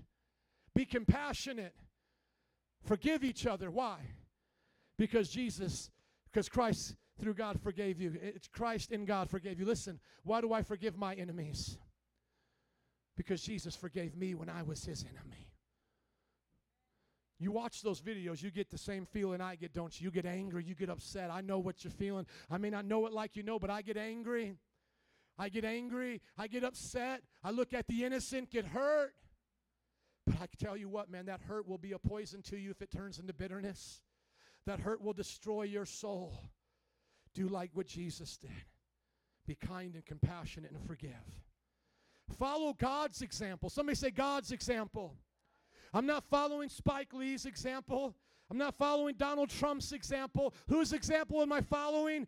God's example. Therefore, as dearly loved children, and walk in the way of Walk in the way of love, just as Christ loved us and gave himself up for us as a fragrant offering and a sacrifice to God. Yes, it may get worse before it gets better, but are you willing to sacrifice like how Jesus did? And so among you, there must not be a hint of sexual immorality, no kind of impurity, no kind of greed, because these are improper for God's holy people. Nor should there be obscenity. You're sharing with me these videos from white and black perspectives, and they're cursing. Don't send it to me. They're both foolish to me. Foolish talk, coarse jesting, which is out of place, but rather thanksgiving. Now, everybody, watch me. Look at me, please. Because I know some of you, I wish I would have let you go home already. And that's okay. We went through too much this week for me to preach some little short, little simple message. You know, you got to hear the word today, and, and the word takes time. Look at this. Now, this you can be sure. Everybody, look at me, please. Whether you believe me or not, let's just read what it says. This you can be sure of.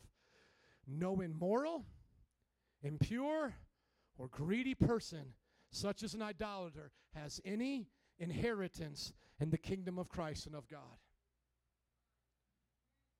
They're greedy, they're not getting in. They're not getting in. They're immoral. They lie, steal, cheat. They're impure. They're perverse.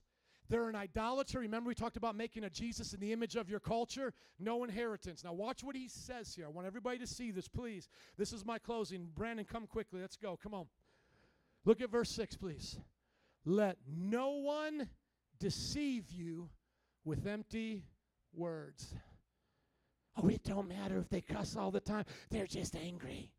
Oh, it don't matter if some of them are messed up and are inciting violence. Oh, the, mo- the most of them are good. Oh, it, it it don't matter if I post this online and it's really terrible and going to cause division between my brothers and sisters. No, I'm just going to do it because I got to get it out there. Listen to me. Don't you let people deceive you with empty words. You're doing stuff on social media out of bitterness. You're saying stuff around tables out of anger because of this. This and such things like it is why God's wrath comes on those who are disobedient. And so, hear it like this today do not be partners with them. You know what the crazy thing is? The devil got all these people fighting against each other.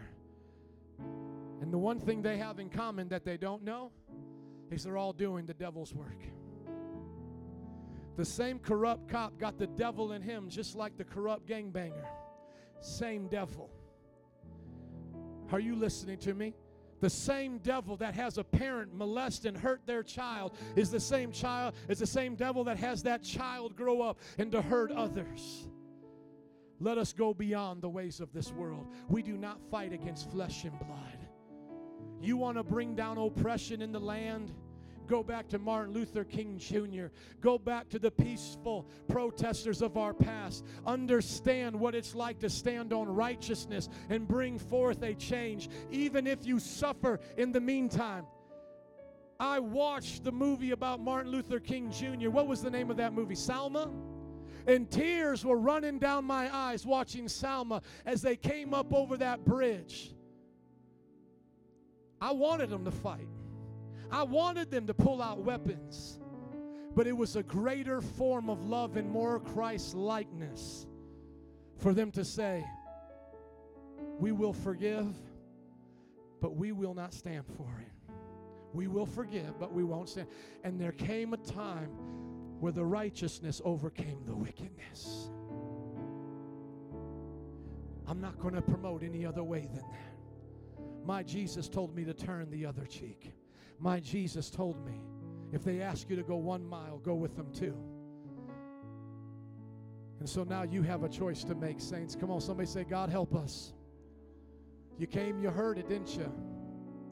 I just want to ask you this question. We may not agree on everything, but what would the world be like today if everyone was righteous and received God's cure, Jesus Christ? What would it be like today if you said it's one God, one faith, one blood, one love, and I'm building my life on this foundation, and the pillars are being the just society of my family, of my job? What would it be like? Well, can I ask some to come up here and show us? Would you put this to the side for me? Or matter of fact, bring this back for me, good sir. Thank you. And then, young man, would you put this to the side? Yes, sir. Thank you. Can you move that right over there? Thank you. Tony, would you come up here, please? Let's give a hand clap as Tony comes. One of the most muscular, giant Filipino men I have ever met in my life. I want to ask Jose to come on up. Let's get up for Jose as he comes. Come on, Jose. One of the most awesome Latino men that I know. I'm going to ask that David Gomez would come up here. One of the most awesome Afro Latino men that I know. Come on up. Give it up for David as he comes. What does it look like? I'm going to ask that Ricky Rivera would come up, half Dominican Republic and Puerto Rican, to come representing the Latino islands. Come on up. Give it up for him as he comes. I would like to call up Augustine, representing the raza of the Mexicanos. Come on up, Augustine. I used to pick him up from high school in his ROTC uniform. Come on that side, sir. Come on that side. By the way, he's Cuban and Colombian. Cuban and Mexican. And then I want to call up Brian to represent another gringo up here from a different European race. Come on up. Come stand on this side right here. What do I think it looks like? Looks something like this.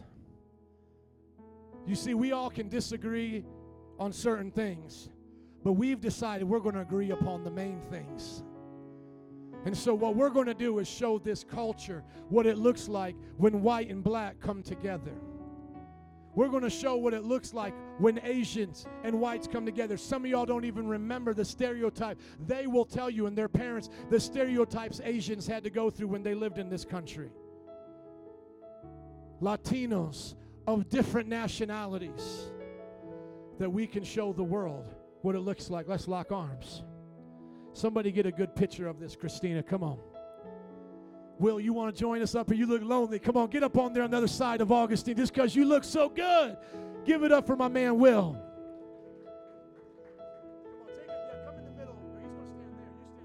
Christina, come up and get a picture because I want to show the world what it looks like. Come on, somebody say the church.